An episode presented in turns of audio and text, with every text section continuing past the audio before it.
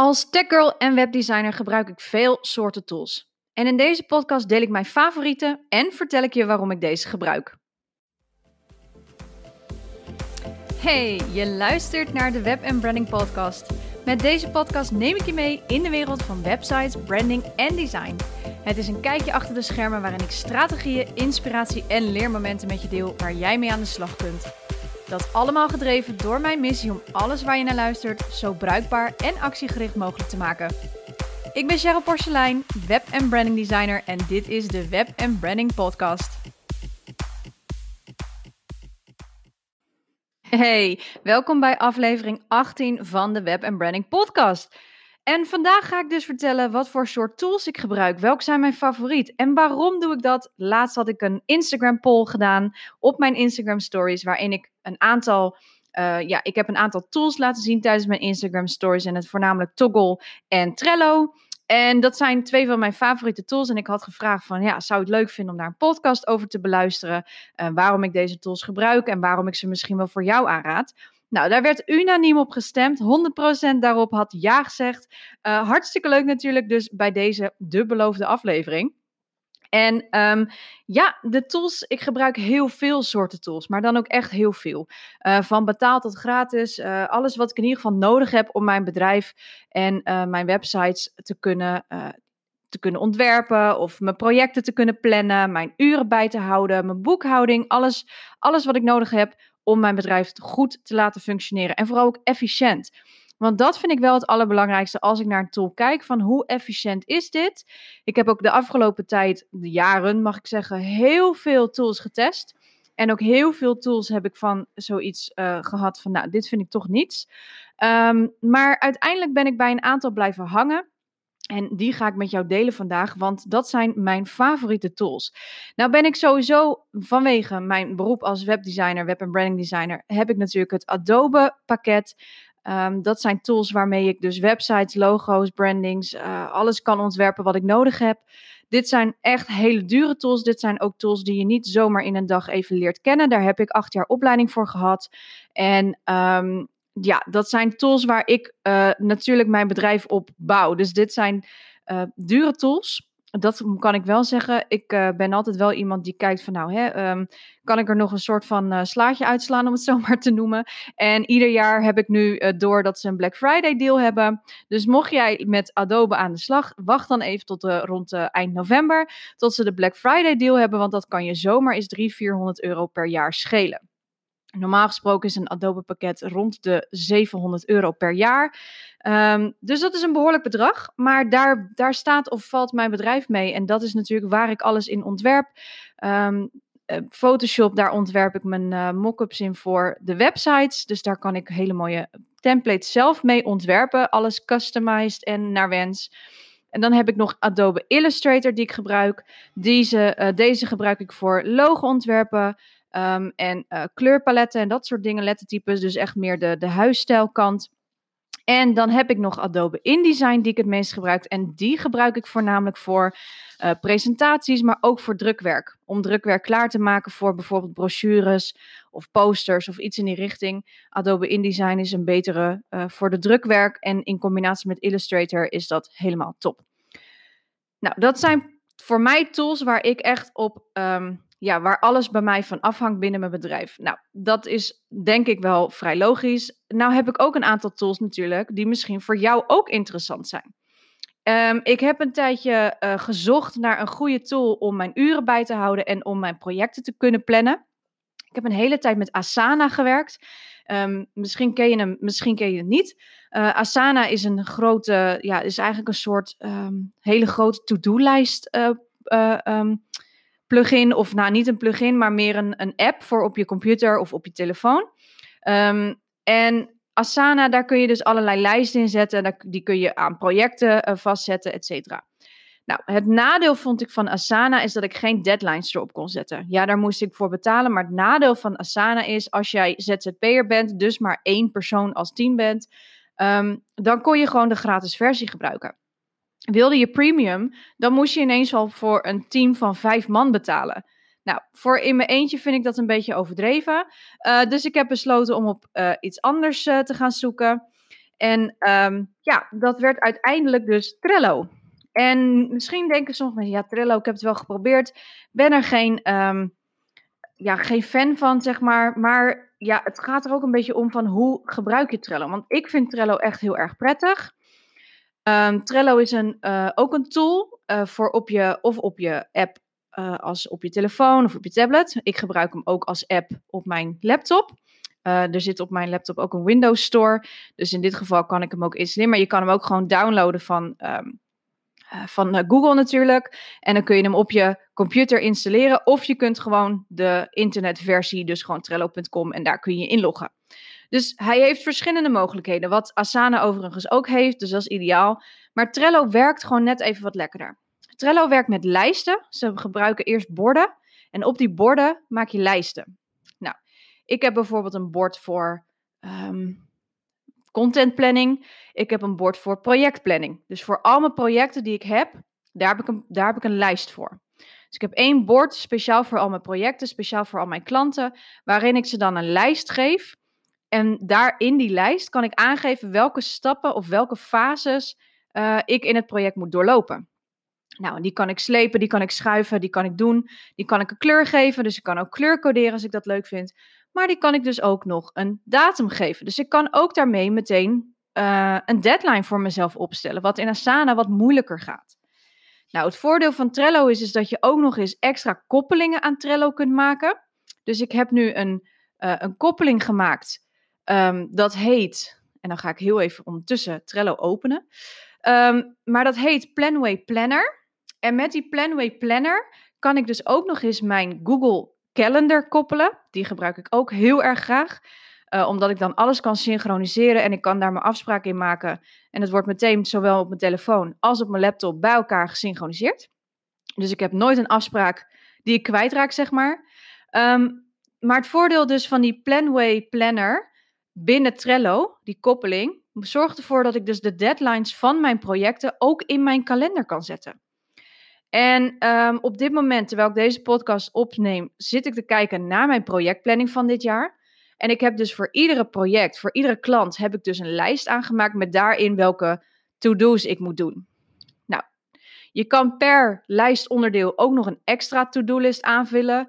Um, je kunt opmerkingen erin zetten, hè, dus dingen die je bijvoorbeeld niet moet vergeten, of bepaalde uh, dingen die je moet opslaan voor jezelf. Je kan er bijlages in zetten, dus stel dat jij uh, uh, stel dat ik een logo even moet opslaan. Um, nou doe ik dat natuurlijk altijd op mijn, op mijn computer. Maar stel dat ik het gewoon even erbij wil hebben om een overzicht te creëren voor mezelf. Of bijvoorbeeld in mijn content planning, als ik denk, nou, deze foto die moet bij, dit, bij deze post bijvoorbeeld. Dan kan ik die foto kan ik erbij plaatsen, zodat ik weet van oké, bij deze post had ik deze foto bedacht. Um, dus dan weet ik ook meteen waar wat hoort. Nou, dat vind ik dus echt het ideale van uh, Trello. En ik kan onbeperkt aantal lijsten aanmaken. Dus ik zit nu, uh, nou, ik heb er volgens mij nu uh, 15 tot 20 openstaan op dit moment. Met iedere een eigen uh, fases en ieder hun eigen opleveringsmomenten. En dus ook die deadlines die ik daarin heb staan. En die zijn uiteindelijk nu gekoppeld met mijn Google Calendar. Wat voor mij gewoon heel fijn is, omdat als ik dus er afspraken bij heb staan, dan weet ik ook van oké, wanneer kan ik dan wat inplannen om te doen of wanneer moet het af zijn en hoe zit ik met mijn afspraken zodat ik wel goed, goed de tijd heb om natuurlijk de deadline te halen. En Trello is verder helemaal gratis. Je kan daarbij dus één, ja, ze noemen dat een, um, een, koppeling. Um, ze noemen dat een power-up. En je kan één power-up per, uh, per bord invoegen. Wil je er meer, dan kun je eventueel voor Trello betalen. Maar ik heb eigenlijk hier wel genoeg aan. Um, omdat ik, ja, ik gebruik het gewoon op een hele simpele manier. Ik het hoeft voor mij ook niet uitgebreid te zijn. Het ging er voor mij gewoon om dat ik kan zien waar ben ik in het project, wat moet ik nog opleveren en wanneer moet het af zijn. En dat werkt voor mij daarom Trello uh, een stuk beter dan Asana. Het is voor jou misschien even uittesten. Als je denkt van nou, misschien is Asana toch beter voor mij. Prima. Um, doe gewoon vooral wat je fijn vindt. Ik vind Trello dus heel erg prettig, omdat ik dus alles kan zien wat ik binnen dat project moet opleveren. Nou, en daarnaast gebruik ik dan nog een tool voor mijn uren bij te houden natuurlijk. Want ja, sommige projecten uh, moet ik goed weten hoeveel uur ik nog over heb. Of hoeveel uur ik überhaupt besteed aan een project. Om te kijken of dat ook financieel rendabel is. Hè, of de prijs overeenkomt met de hoeveelheid tijd die ik er kwijt voor ben. Um, maar ook natuurlijk moet je het bijhouden voor de belasting. En ik gebruik ook heel veel urenkaarten. Dus als ik bijvoorbeeld een website heb opgeleverd, dan uh, kunnen klanten bij mij een urenkaart aanschaffen uh, van 10 uur. En dan kan het, kunnen ze binnen die 10 uur kunnen ze mij de website bijvoorbeeld laten updaten of design onder, uh, onderdelen opleveren, werkboeken voor een online programma misschien. Dus dat soort dingen die vallen onder die 10 uur. En ik update en backup de website daarbij. Dus dan moet ik wel weten natuurlijk hoeveel uur er nog over is, omdat ze natuurlijk wel een bepaald bedrag daarvoor moeten betalen. En ik moet weten hoeveel uur er nog op zo'n kaart staat, zodat we niet scheve gezichten krijgen, zeg maar. En daarvoor, dat, uh, om dat bij te houden, gebruik ik Toggle. T-O-G-G-L. Toggle. En um, nou, de, dat is een, echt een hele fijne tool. Ik heb wel de betaalde versie ervan. En waarom is? Omdat ik dan kan aangeven wat wel en niet um, uh, betaalde uren zijn, zeg maar. Dus voor een klant kan ik zeggen, nou, dat zijn uren die inderdaad betaald zijn. Um, en er zijn ook uren die ik bijvoorbeeld voor mijn eigen bedrijf, daar verdien ik natuurlijk niks op. Dus dan kan ik zien hoeveel uur ik met uh, hoeveel uur ik in de week zeg maar voor klant bezig ben, dus betaalde uren. En hoeveel uur ik in de week bezig ben voor mijzelf, dus onbetaalde uren. Nou, dat vind ik heel prettig om te weten, omdat ik ook gewoon daarbij kan zien van hoe de balans is tussen mijn werk.